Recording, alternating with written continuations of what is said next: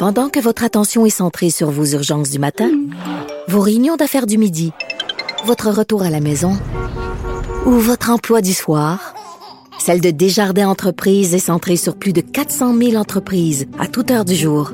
Grâce à notre connaissance des secteurs d'activité et à notre accompagnement spécialisé, nous aidons les entrepreneurs à relever chaque défi pour qu'ils puissent rester centrés sur ce qui compte, le développement de leur entreprise. Là-haut sur la colline.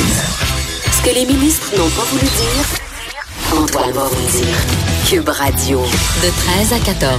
Vous écoutez Là-haut sur la colline. Je peux pas m'empêcher, avant de, de répondre à ça, de d'apprécier la qualité de la discussion aujourd'hui, euh, Monsieur le député. Euh, vous dire, les questions que vous posez sont tellement euh, appropriées. euh, des fois, je me demande si vous devriez pas euh, vous rapprocher un petit peu, mais euh, en tout cas, Ça a déjà été fait. ça a déjà été fait. C'était Christian Dubé vendredi dernier, en plein Salon Bleu, euh, en pleine interpellation aussi. Euh, il était questionné par euh, Gaétan Barrette, donc euh, l'ancien ministre de la Santé, maintenant critique en matière de président du Conseil du Trésor. Et nous nous sommes dit en écoutant ça, assisterions-nous à la naissance d'une idylle? Et on a eu l'idée de les inviter, euh, pas seulement pas, pas, pas tellement pour l'idylle, en fait. C'est, c'est, c'est, c'est le, c'est le fond de la question qui était intéressante. Et j'insiste là, c'est la gestion des données, euh, la gestion des données par l'État québécois. Ça a l'air plate, ça a l'air inintéressant, mais c'est capital pour l'avenir du Québec. Donc, euh, donc c'est ça. Qu'est-ce que vous avez aimé? C'est- Je me tourne vers Christian Dubé. Bonjour, Christian Dubé. Bonjour Antoine, ça va Alors, bien? oui. oui, très bien. Donc, qu'est-ce que vous avez tant aimé dans les questions de Gaétan Barrette?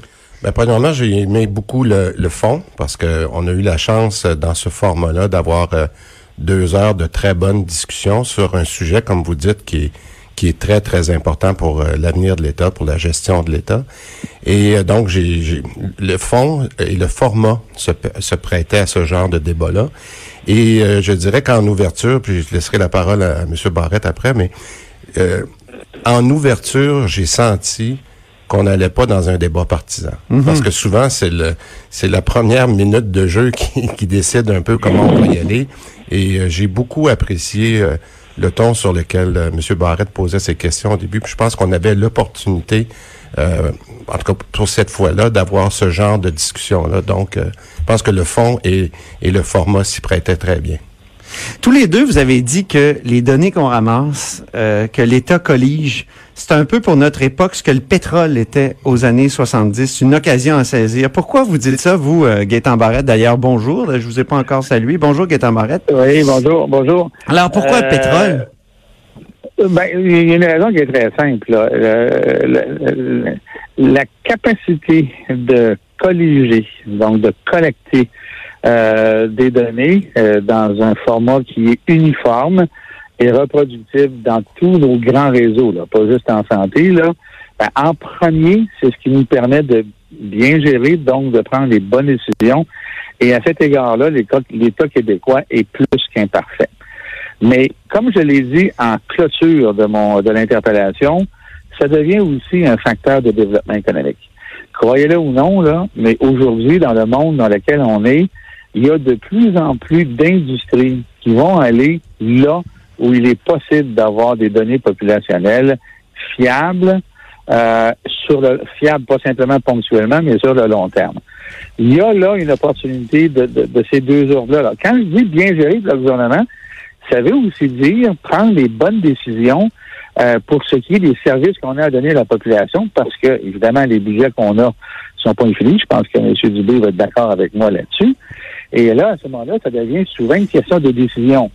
Qu'est-ce qu'on peut faire de plus avec l'argent qui vient des citoyens pour donner de meilleurs services en quantité et en qualité? Ben ça, ça exige clairement qu'on ait des données qui soient les plus fiables possibles. Et j'avais justement, M. Barrette, vous disiez, pendant l'interpellation, vous disiez, le problème, c'est que nos données, souvent, ben, au ministère de la Santé, elles, elles n'étaient pas analysables dans le détail. C'est des données qui sont agglomérées, tout ça. Qu'est-ce qu'on peut faire, Christian Dubé, pour améliorer, pour raffiner finalement les données que- qu'on qu'on ramasse et qu'on stocke? Ben, en fait, euh, la semaine dernière, justement, dans l'interpellation, c'est un point que euh, M. Barrett a soulevé. Il avait commencé à le faire durant son, son mandat, d'aller chercher le détail euh, avec, euh, vous aimerez pas le mot, là, on dit souvent ça, une granularité. Ah non, j'adore. Ouais. Granularité. Elle, qui permet d'aller, on est capable d'aller chercher le donné à l'hôpital, même dans le service, pour avoir euh, les, taux d'absentéisme, des choses comme ça qui deviennent des données excessivement importantes dans une institution, dans un établissement, pardon, pour voir si elle est bien gérée. Le problème, c'est que souvent, puis euh, M. Barrett l'a soulevé, puis avec son expérience des dernières années, cette information-là, elle passe d'un hôpital à une région, puis lorsqu'elle arrive au ministère à la fin, on n'est plus capable de la lire. Parce qu'on n'est Ah pas oui. capable, on n'est pas capable d'avoir assez d'informations détaillées pour dire est-ce que c'est un problème d'établissement, est-ce que c'est un problème de service, ou c'est un problème régional, ou c'est un problème de fond, parce qu'on on, on ne fait pas la bonne approche dans ce groupe-là. Et c'est là que M.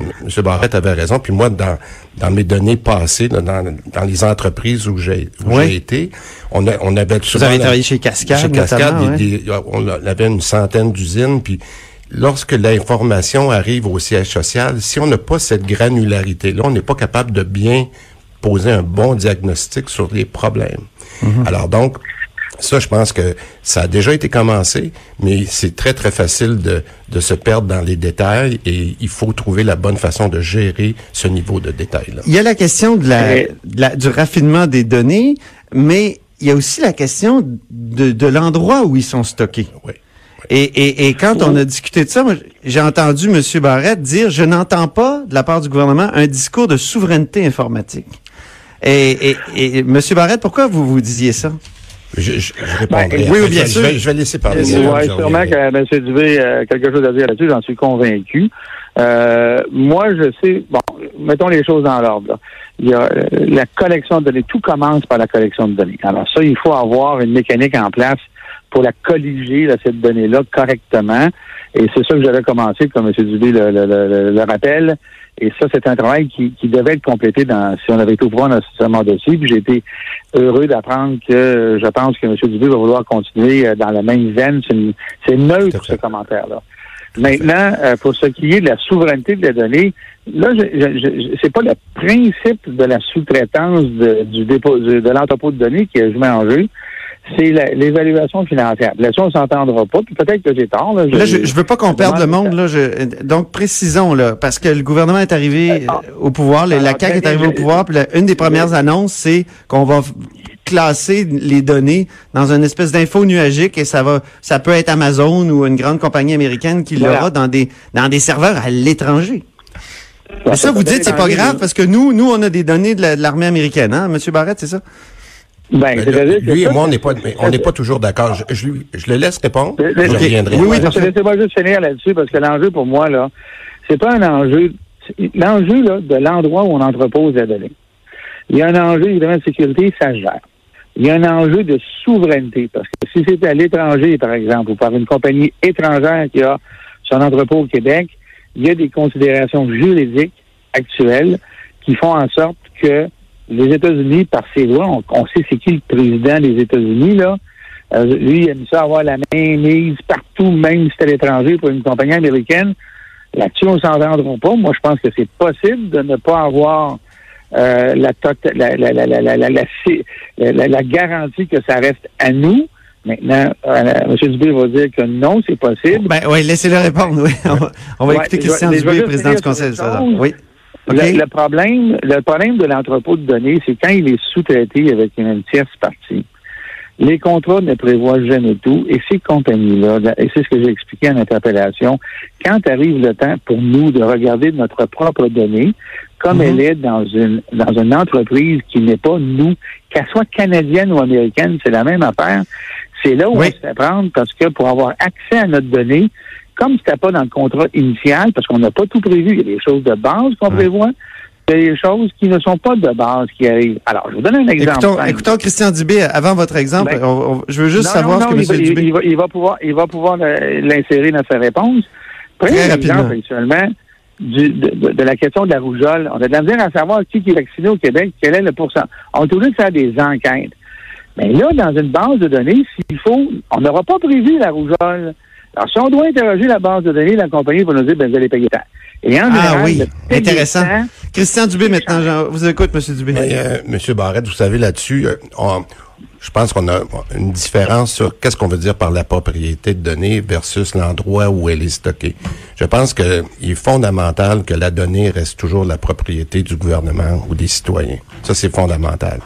Alors, le type de gestion, le type de contrat qu'on va faire avec le privé doit aussi refléter ça. Alors, donc ça, je pense que c'est très important. Deuxièmement, dans le, projet de loi qu'on a déposé, on a bien expliqué qu'on devrait avoir, même si on allait en info nuagique, euh, parce que c'est là qu'il faut aller, il faut se garder une propriété qui va rester celle du gouvernement. On n'est pas allé à 100% à ce qu'on appelle en info nuagique public. Ah, OK. On a décidé qu'on aurait au moins 20% pour certains types de données qu'on voulait garder à caractère privé, c'est-à-dire au gouvernement. Et deuxièmement, dans ce contexte-là, on a aussi dit qu'il y avait maintenant des entreprises au Québec qui avaient la capacité d'avoir ce stockage de données. C'était peut-être pas possible il y a dix ans, mais moi j'étais il y a quelques années dans une autre organisation que vous savez où on a fait ces choix-là, puis on a des fournisseurs québécois maintenant. En plus, on a un avantage concurrentiel. Il fait froid. Alors donc, il fait froid alors, ici. Il y a je pense 4 qu'on- degrés on- ici à mais- Québec. Euh, Oui, c'est ça. Alors, je pense que où on s'entend, euh, M. Barrette et moi, c'est que il y a un avantage à aller vers le stockage de données, il y a un avantage à aller en info nuagique, mais il faut s'assurer qu'on ne perd pas les désavantages parce qu'il faut avoir la sécurité. Ben oui. Il faut se protéger sur les volumes, puis il faut être capable, en cas d'un fournisseur qui serait récalcitrant, de pouvoir changer. Et pour ça, ben, tu mets pas 100% de ta business avec quelqu'un. Alors, je pense qu'on Et, est- et encore une fois, Oui, mais Encore M. une Barrett, fois, on vous écoute. Encore une fois, l'enjeu, c'est pas l'info nuagique, on s'entend là-dessus. Bon. L'enjeu, c'est pas juste canadien, on s'entend là-dessus. C'est pas la propriété, on va toujours être propriétaire. L'enjeu, c'est le coût additionnel à long terme que ça va nous coûter, c'est le cas de dire, là, c'est un pléonasme, parce que justement, c'est pas à nous la gestion de ça. On n'a pas l'expertise. Quand on change de fournisseur pour faire migrer la donnée, on sait que la migration de données, ça coûte les deux yeux de la tête.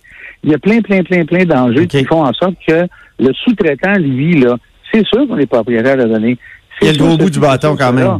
Mais Ouais. il y a le gros bout du bâton lorsqu'arrive quelque chose qui n'est pas prévu au contrat, et il y en aura toujours des choses non prévues au contrat, ne serait-ce que pour des raisons d'analyse. Un mot, M. Dubé? Ben, je dis, moi, que le, le type de contrat qu'on va signer va nous permettre d'avoir cette OK. flexibilité-là. Alors, donc, euh, je l'ai déjà fait. Mais je vous écoute parler tous les deux, là, puis tantôt vous parliez de pétrole. Mhm. Moi, je, je me dirais, me dis, pour euh, l'image, est-ce que c'est pas plutôt l'électricité? Et pourquoi on se ferait pas une Hydro-Québec des données, une Données Québec, euh, avec une, une agence où on pourrait peut-être payer les, les informaticiens un peu mieux que, que dans l'État du Québec? Puis, on Ben, pourrait avoir contrôle sur les données. Qu'est-ce que vous pensez de ça, Ben, M. Dubé? moi, je, moi, je C'est ce que, dirais c'est ce que j'ai fait ouais. valoir. C'est ce que j'ai fait valoir à l'interpellation. Le gouvernement en volume de Là, données je en les est plus tellement parler gros. aujourd'hui Oui, je- c'est correct. Monsieur, Ah, ben, je faut laisser parler, je- M. je- je Dubé. je- je. Rapidement, Monsieur, Monsieur La- Barrett, oui. C'est-à-dire qu'on est le- le- le- la quantité de données qu'on gère fait en sorte que c'est tellement gros qu'on peut être, nous, une petite ou une moyenne entreprise de- de- de- d'information, de, gestion de données. On a la- le talent au Québec pour le faire et on a la masse critique pour être rentable là-dedans. Moi, c'est ce que je préconise. Monsieur Dubé. Oui, Christian Dubé, là-dessus, parole. Christian Là-dessus, Dubé. là- Là-dessus, on s'entend très, très bien. On a effectivement la masse critique. Je vous donne un exemple, ok, très, très rapidement. On a beaucoup d'expertise au Québec en intelligence artificielle. Oui. Pour que de l'intelligence artificielle puisse bien fonctionner puis donner les résultats, ça prend des données. Lorsque ces données-là sont, ça prend du volume. Lorsqu'elles sont regroupées, comme par exemple en santé ou en éducation, on pourrait faire des avancées incroyables. Alors donc, c'est pour ça qu'il faut, on disait tout à l'heure que c'est le pétrole des années 70. On est capable au gouvernement d'avoir l'entièreté de ce qui se fait en santé ou en éducation, ce que très peu de pays ou d'États peuvent avoir. Alors donc, on aurait un avantage et c'est pour ça que dans les prochaines semaines, prochains mois, on va devoir travailler avec la Commission d'accès à l'information. On a fait une belle avancée avec le projet de loi qu'on a déposé la semaine dernière en transformation numérique. La, la Commission d'accès nous a laissé faire un projet pilote qu'on va faire dans les prochains mois pour voir comment on peut transférer de l'information d'un ministère à l'autre. C'est déjà une très belle avancée. La Commission nous a laissé faire ça en autant qu'on avait une portée gouvernementale. Et on va voir, puis d'ailleurs, M. Barrette l'a salué, que c'était, c'était un beau geste qui avait été posé ça, il y a quelques semaines. Donc, je pense qu'on s'en va là et euh, on va pouvoir donner des bénéfices assez importants en termes d'amélioration de gestion.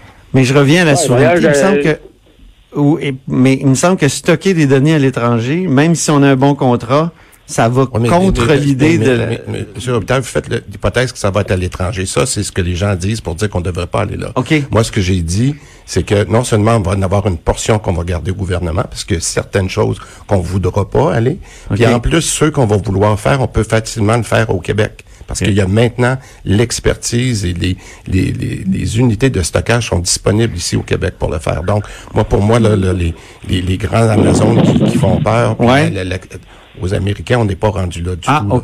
Puis on a, faut pas oublier, là, on a 437 centres de traitement. Ouais. 437. Là, on Ouais, mais ça à on deux. là, on veut- là-dessus, là. On veut aller On à s'entend deux, tous trois là-dessus, centres. là, c'est- c'est- Puis, alors, Ouais. donc, donc, il y, a- il y a beaucoup de potentiel qu'on peut faire au Québec au cours des prochaines années, puis on, on a commencé. Là. On vous écoute, Il faut euh, rappeler Gaëtan gens- faut rappeler, faut rappeler aux gens que c- c- ces propositions-là, on les avait faites. Bon, on n'a pas eu le temps de les terminer. Là, on, qu'on les termine, c'est très bien. L'enjeu n'est pas là. L'enjeu de la souveraineté euh, de la donnée, ça, je pense que c'est quelque chose qui est très important dans un monde où le sport international maintenant est de hacker les systèmes. Là. Ouais. Euh, moi, je pense qu'il y a, il y a- il y il lieu de- de- d'aborder ça. Euh, Quand bien même sécurité. euh. Amazon serait une succursale au Québec. Il reste pour moi que l'expertise et le contrôle est à San Francisco ou ailleurs aux États-Unis. Puis, dépendamment de quel président on a, et son, son heure du jour, ben en quelque part, il peut y avoir des problèmes. Moi, je dis simplement que sur le principe de la précaution et sur le, la- la- la- le fait qu'on a l'expertise pour le faire, on devrait tout faire pour faire ça au Québec. Puis, euh, on a le Tout à talent. fait d'accord avec vous. Euh, On s'entend- là-dessus aussi. L'étude des crédits s'en vient. J'ai peut-être une autre question sur un autre sujet à Christian Dubé. Euh, on dit souvent qu'il y a une folie du mois de mars. Hein, que l'an passé, on avait fait une compilation au Journal de Montréal. Les organismes publics québécois dépensent presque six fois plus en- au mois de mars que la moyenne des autres euh, mois en fourniture de bureaux, équipements informatiques. euh, et et c'était une compilation euh, exhaustive. Est-ce qu'il y a eu une folie du mois de mars en 2019? Moi, je l'ai, je l'ai pas vu. OK. Euh, je l'ai pas vu. Euh, est-ce qu'elle, est-ce qu'elle existe? Elle existe probablement parce qu'il y a, il y a des gens qui se sentent euh, obligés de, de, Vider les tiroirs. de, de vider les tiroirs. Je pense qu'on va pouvoir, euh, avec des meilleurs systèmes, euh, avec des systèmes euh, d'information qui s'améliorent, on va être capable de voir de plus en plus où il était rendu au mois de janvier, février, mars, ce qui- qu'on n'est pas capable de faire en ce moment. Je pense qu'on va. Monsieur Dubé, c'est- Monsieur c'est Dubé, vous choses- vous quand même Barrette, oui? Vous Monsieur Dubé, vous allez quand En même terminant. dire qu'il n'y a, a pas eu de devancement euh, de, de, de dépenses de 2019-20 en mars 2018. Là. Il y en a Non, c'est pas ça que j'ai dit, dans- Barrette. Monsieur, Ben, Barrette, vous avez bien compris ce que j'ai dit. Vous avez bien compris ce que j'ai dit. On parlait de dépenses de bureau. Là, s'il y a eu des devancements de dépenses dans d'autres secteurs, ça, c'est une autre chose. Bon, ben l'interpellation recommence. C'est intéressant. C'est malgré Vous voyez, l'idylle. vous hein. Malgré vous l'idylle. allez, consta- vous allez constater, Monsieur, euh, Monsieur euh, puis euh, Monsieur Dubé, je pense qu'il en était heureux aussi, que contrairement à ce que bien des gens disent, des appellations peuvent servir à quelque chose. Ah ben moi, j'ai toujours écouté les Mais il y a interpellations. un truc, hein. J'ai toujours beaucoup de plaisir, mais c'est vrai que vous l'amenez à un autre niveau, je trouve, Gaëtan Barrette, et je le souligne. Et euh, d'ailleurs, je vais vous dire le truc. Je lui ai offert un chocolat avant la séance. Ah, c'est ça. Alors, puis comme on est axé Il y avait un sur- calmant dedans. avait- non, mais mieux que ça, j'avais dit que c'était axé sur les résultats. OK. Et si on avait une bonne discussion, qu'il y aurait un autre chocolat à la fin de la Ah, c'est session. bon. Alors, non, donc, non, on a vraiment une c'est belle c'est même, c'est même pire que ça. Sont arrivés les deux ministres avec des chocolats. Ah, c'est bon. OK. C'est une question, c'est c'est comme un réflexe pavlovien. C'est ça qu'on veut déclencher c'est- chez c'est vous, Barrette. C'est une, euh, c'est un running gag interne que moi et euh, certains députés de la CAQ, lorsqu'on était à- dans nos sièges respectifs opposés précédemment, on faisait. Très bien. Parce que ça a l'air Je pense que les citoyens ont apprécié ça. Euh, Monsieur Ouais. Barrette, je pense que les citoyens ont apprécié. Moi, je n'entends Oui. pas parler en fin de semaine. Ah oui, Moi puis aussi, euh, euh, moi aussi. et je le souligne, c'est pour ça que je voulais vous recevoir aujourd'hui. Ben merci infiniment, Christian Dubé, président euh, du Conseil du Trésor. Merci beaucoup, euh, Gaëtan Barrette, critique en matière de, du Conseil du Trésor, matière de Trésor pour le Parti libéral du Québec. Restez des nôtres après la pause, très courte pause, une petite interlude musicale. Il y aura Dave Noël, l'historien, avec ses chiffres de l'histoire.